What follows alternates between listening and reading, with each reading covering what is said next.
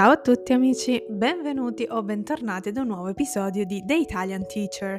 Questo è un podcast dedicato alla lingua italiana in tutte le sue sfaccettature, ma soprattutto in lingua italiana. Non si parla solamente dell'Italia, delle tradizioni, delle usanze, de- della grammatica, del, del lessico, del vocabolario di questa lingua, ma di tante altre. Però tutto il filo conduttore di questo progetto è la lingua italiana, infatti io mi esprimerò esclusivamente in italiano. Questo vi aiuterà a migliorare il vostro livello, se siete interessati a fare ciò, se siete studenti di lingua italiana, oppure se invece non è questo il vostro Obiettivo vi aiuterà comunque a comprendere e a conoscere tante cose interessanti sulla linguistica, sull'apprendimento di altre lingue, sulla vita di un insegnante freelance, che sarei io appunto. Il titolo nasce dalla mia attività principale perché io nel quotidiano, per chi non mi conoscesse lo, lo ribadisco, sono un insegnante di lingue e in particolare la mia carriera si basa moltissimo sull'insegnamento della lingua italiana per stranieri.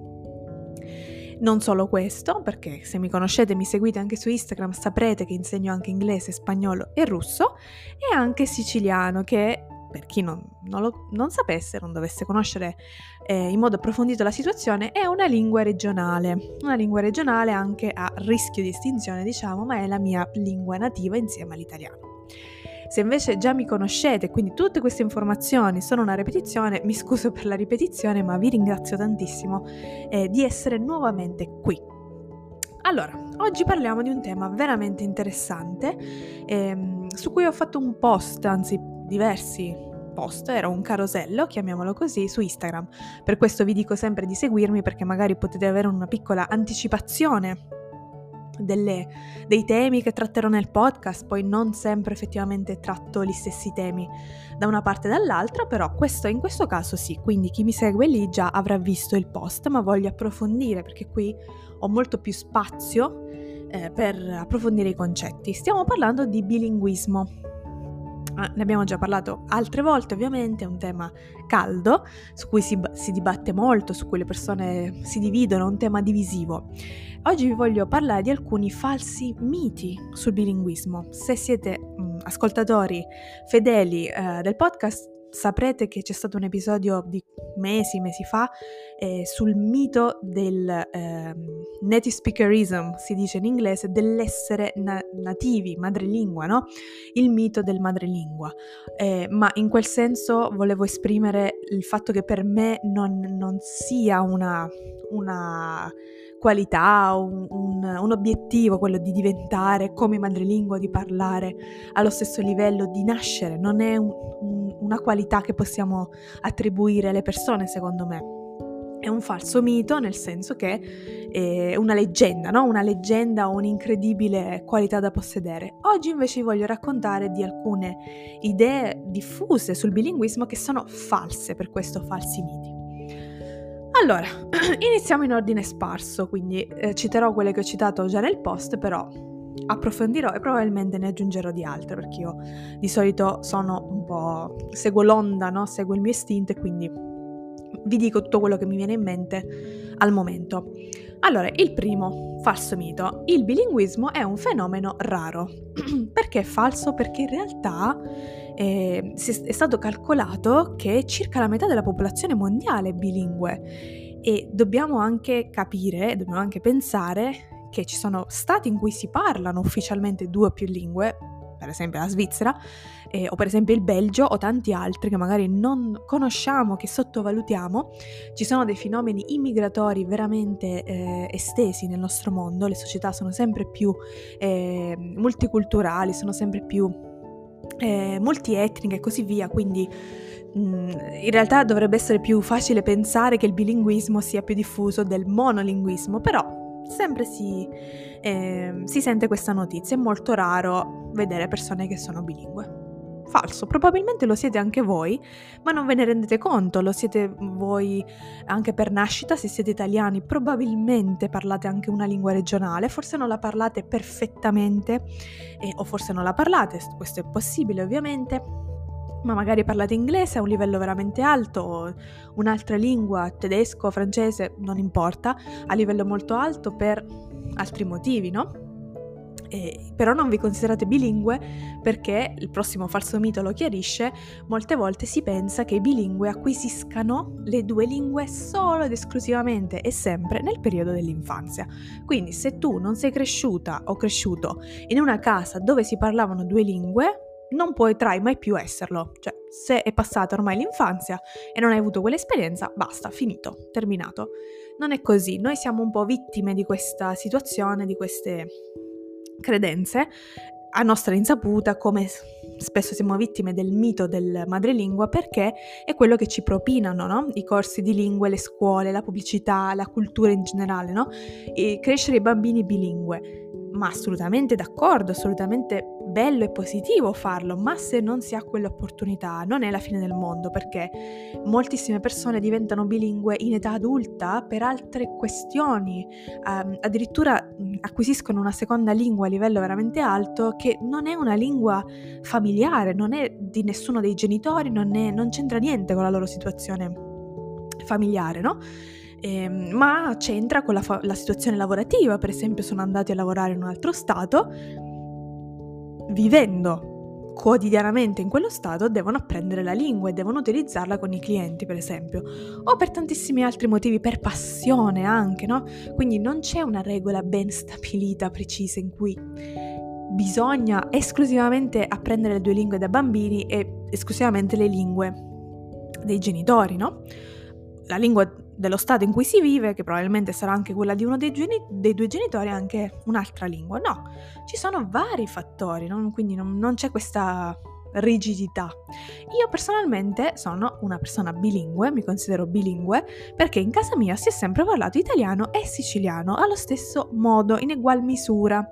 E per questo vi dico eh, che mi considero tale, non che sia una cosa per forza estremamente positiva, ovviamente non è una cosa negativa, è semplicemente una, un fatto. Ve lo voglio specificare perché magari qualcuno potrebbe storcere il naso a sentirmi dire che sono bilingue perché parlo italiano e siciliano, perché ancora si discute appunto sulla questione della legittimità delle lingue regionali, che sono legittime, punto, è un fatto, però vabbè, eh, perché anche siamo molto più abituati a questi fenomeni di persone bilingue italiano-inglese, per esempio italiano-tedesco, qual- qualsivoglia combinazione che però implichi la lingua italiana più una lingua straniera veramente diversa dall'italiano e non una lingua che normalmente si parla sul suolo italiano, ecco, ma in realtà se anche voi fate parte della mia categoria e parlate la vostra lingua regionale, sappiate che siete anche voi bilingui a tutti gli effetti.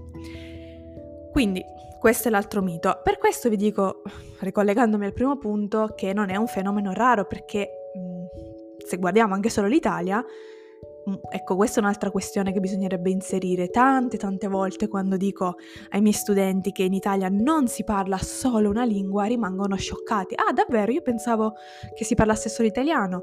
No, perché purtroppo nel nostro paese non c'è la tendenza a celebrare queste, eh, queste, questioni linguistiche, quindi il bilinguismo, come ve lo racconto io, con la lingua regionale non è assolutamente prestigioso, e, mm, non viene celebrato, no? Tutto quello che è un po' diverso viene un po' guardato con occhio storto, no? Persino quando si tratta delle minoranze di lingua tedesca o francese, che quelle almeno sono protette in teoria sulla carta dalla Costituzione, però anche lì, per esempio, so che molti valdostani vengono quasi criticati per il fatto di parlare francese, non so se c'è qualche valdostano che mi sta ascoltando, se, se così fosse eh, me lo confermi, però ho sentito delle storie appunto di questa persona che, a cui veniva detto ma perché parli francese se sei italiana? Sì, ok, ma lei è valdostana, quindi nella sua tradizione c'è l'uso del francese ogni giorno.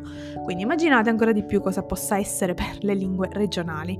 Ma già considerato un paese relativamente piccolo come l'Italia, questo fenomeno è assolutamente esteso del bilinguismo perché abbiamo le nuove generazioni di italiani che sono figli di eh, persone non italiane che già parleranno almeno due lingue se non di più. Quindi il bilinguismo è veramente diffuso, il trilinguismo anche. La nostra vita, la nostra società è multiculturale multilingue, quindi dobbiamo un attimo aggiornare, diciamo così, le informazioni che abbiamo, ma continuiamo.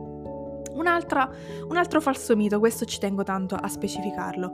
I bilingue hanno lo stesso identico livello di conoscenza in entrambe le lingue. Magari purtroppo non è così. Nel senso, io dico purtroppo perché sarebbe bello avere un livello molto alto in entrambe, no? Per tutte le persone, ma in realtà dipende, dipende da come sei cresciuto, da dove, da quanta attenzione i tuoi genitori abbiano riposto in questa cosa o chi per essi, no? Chi ti ha insegnato quella lingua. No, eh, perché come abbiamo detto anche eh, il bilinguismo si può sviluppare anche in età adulta, quindi io magari ho appreso l'italiano da madrelingua perché ci sono cresciuta e poi la mia seconda lingua arriverà dopo un po' di tempo, sì, poi arriverò a un livello alto, mi considererò probabilmente bilingue, ma non è perfettamente identico il livello, ma è normale. È normale che sia così perché dipende da moltissimi fattori, quali per esempio la frequenza con cui si usa quella lingua, no? Se io studio, eh, se io uso, scusate, tutti i giorni l'italiano e molto meno l'inglese, anche se per molto tempo l'ho, l'ho, l'ho usato quotidianamente, ci sono cresciuta, è chiaro che il livello sarà differente, la pratica cambia tutto in queste situazioni. Qua però voglio dire una cosa, che mh, mm, bisognerebbe però avere un, un, livello simile, ecco, per considerarsi bilingue, io credo. Se il livello delle due lingue è estremamente diverso, non si può parlare di bilinguismo, eh, vorrei dire. Quindi non è Ov- è ovvio che non è esattamente allo stesso livello, ci sarà un livello di competenza maggiore o comunque diverso per alcuni temi, anche solo per alcuni temi. Preferisco parlare di questi temi più tecnici in questa lingua perché mi viene più semplice piuttosto che nell'altra.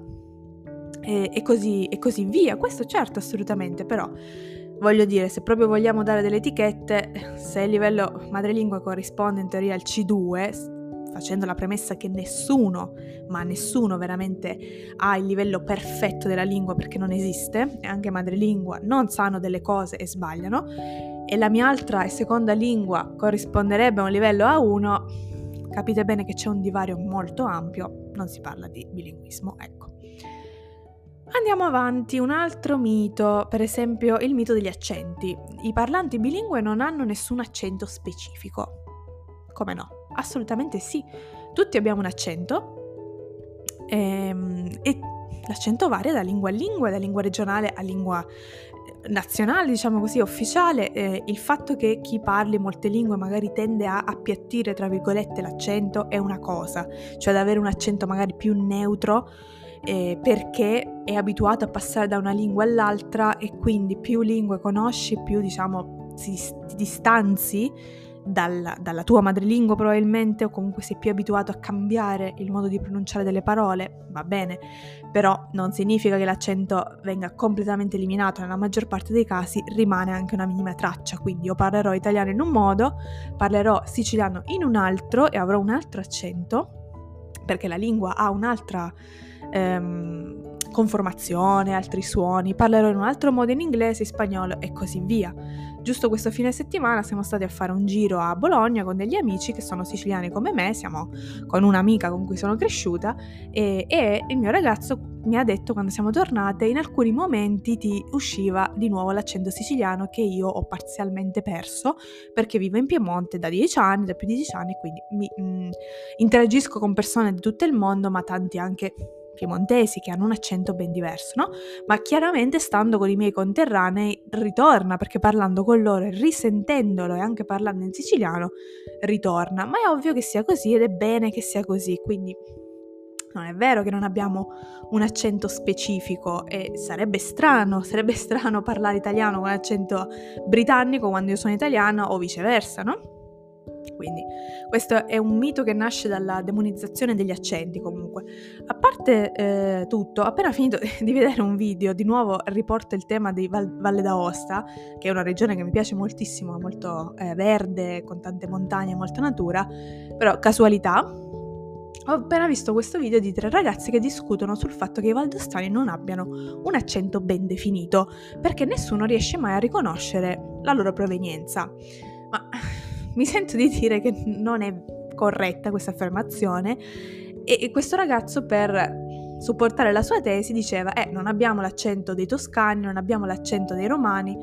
No perché non siete toscani e non siete romani quindi è inutile fare paragoni con, queste, eh, con questi due gruppi. Probabilmente voleva dire che non, non ci sono segni tanto distintivi come per eh, i toscani e i romani che potrebbero essere riconosciuti facilmente possiamo parafrasare così, ma eh, sinceramente nei commenti ho letto, forse l'unico commento sensato era il fatto che se io non conosco quell'accento non lo riconoscerò.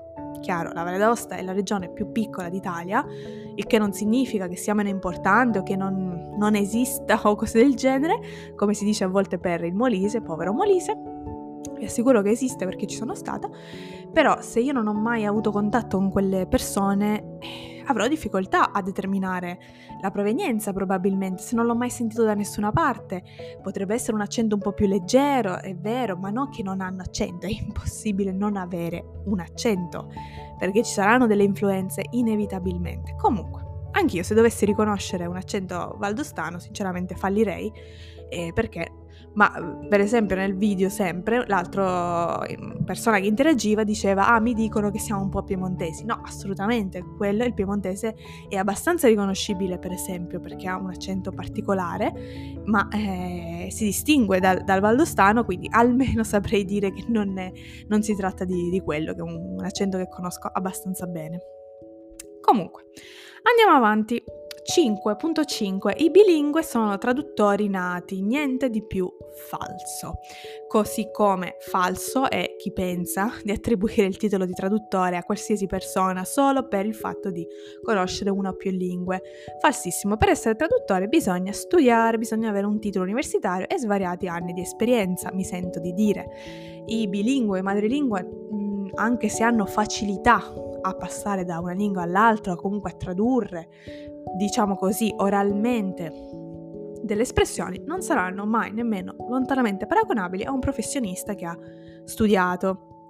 Così come a un interprete, per esempio. So che molte persone devono fare da interpreti, diciamo così, tra i propri genitori, oppure nel caso appunto di persone con nazionalità diverse, lingue diverse e così via, oppure persone che nascono in un paese diverso da quello di origine dei genitori che poi si trovano anche da bambini a fare da interpreti a qualsiasi conversazione, ma questo non è paragonabile allo studio, ripeto.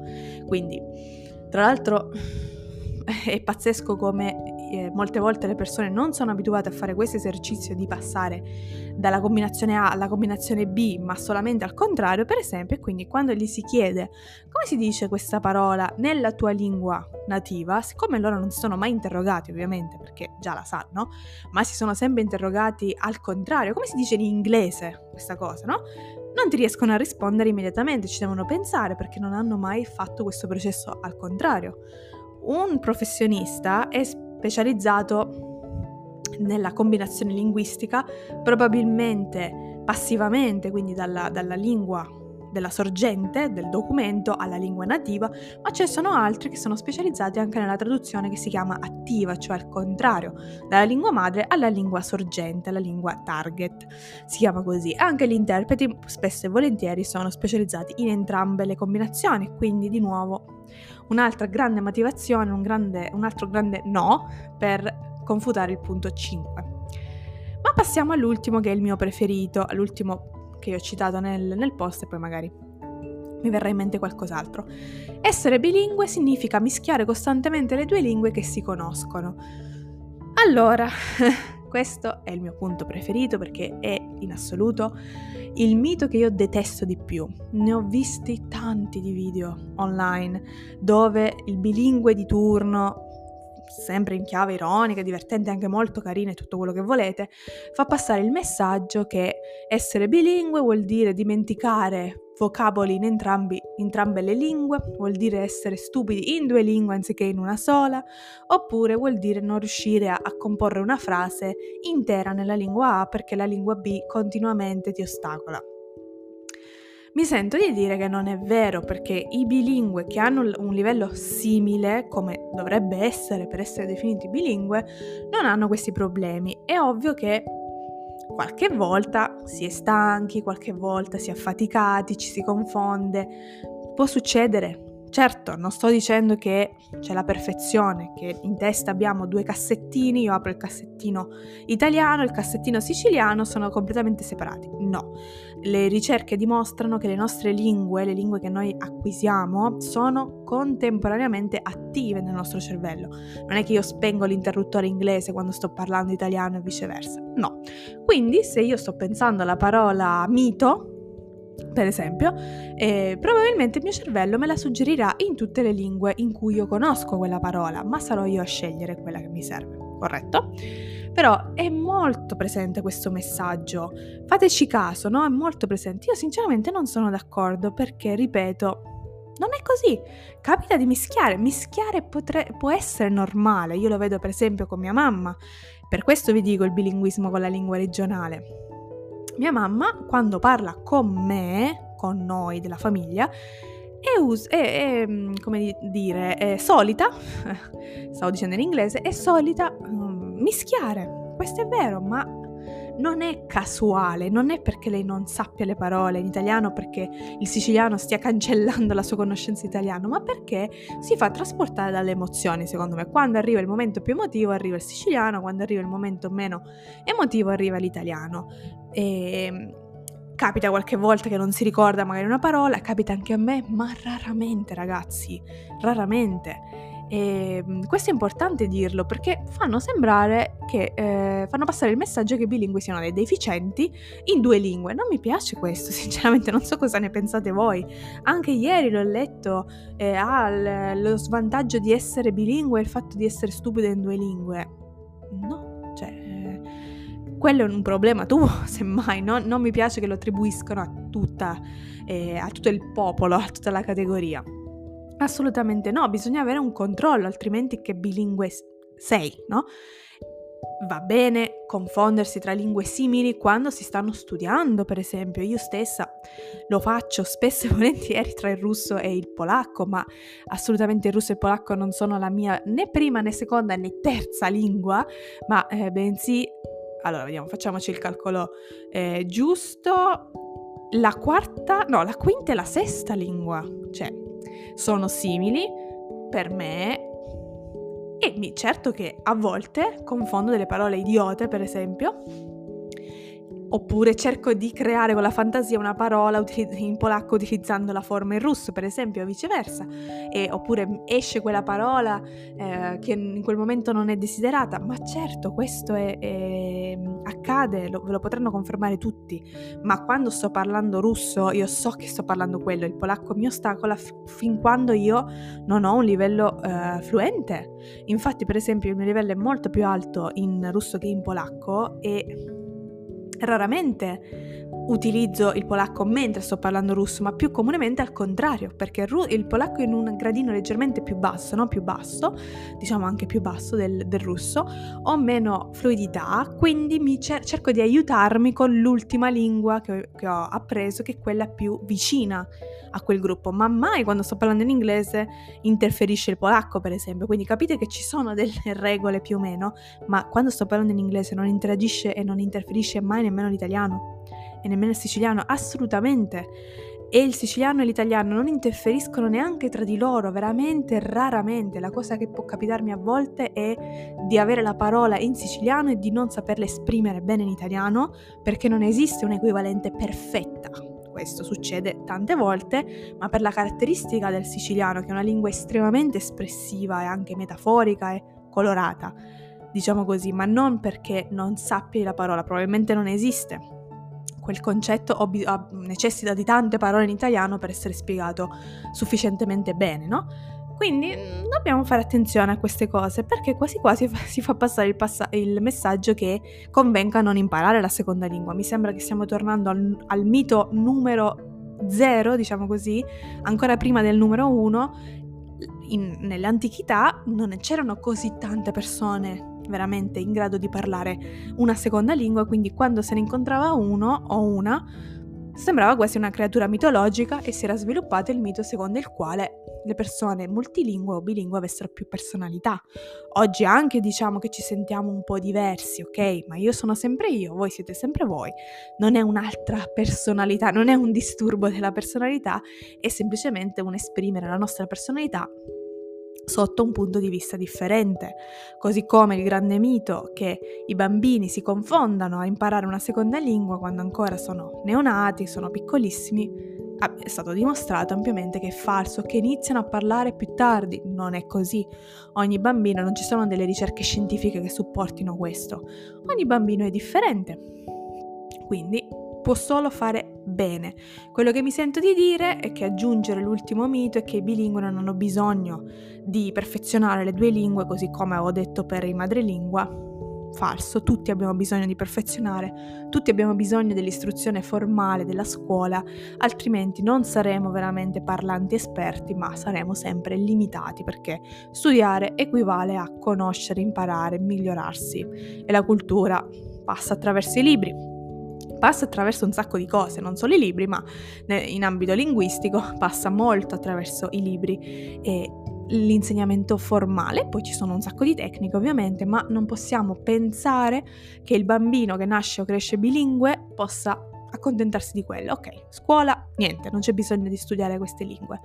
C'è assolutamente bisogno, anche perché altrimenti succederebbe ciò che è successo, ahimè, per noi lingue regionali, non essendoci la scolarizzazione, la lingua scritta va a farsi benedire, per dirla in questo modo, perché nessuno insegna a scrivere e questa è una grave mancanza. Comunque questo è un altro tema. Fatemi sapere le vostre impressioni, se anche voi siete d'accordo oppure no, potete lasciarmi un commentino nella sezione interagisci, potete anche mandarmi un audio che sarebbe fantastico per me ascoltare una delle vostre voci per raccontarmi ciò che ne pensate, chi siete, cosa fate, tutto ciò che eh, vi aggrada, oppure potete contattarmi su Instagram, Languages in Progress, come al solito. Noi ci sentiamo la prossima settimana. Ciao!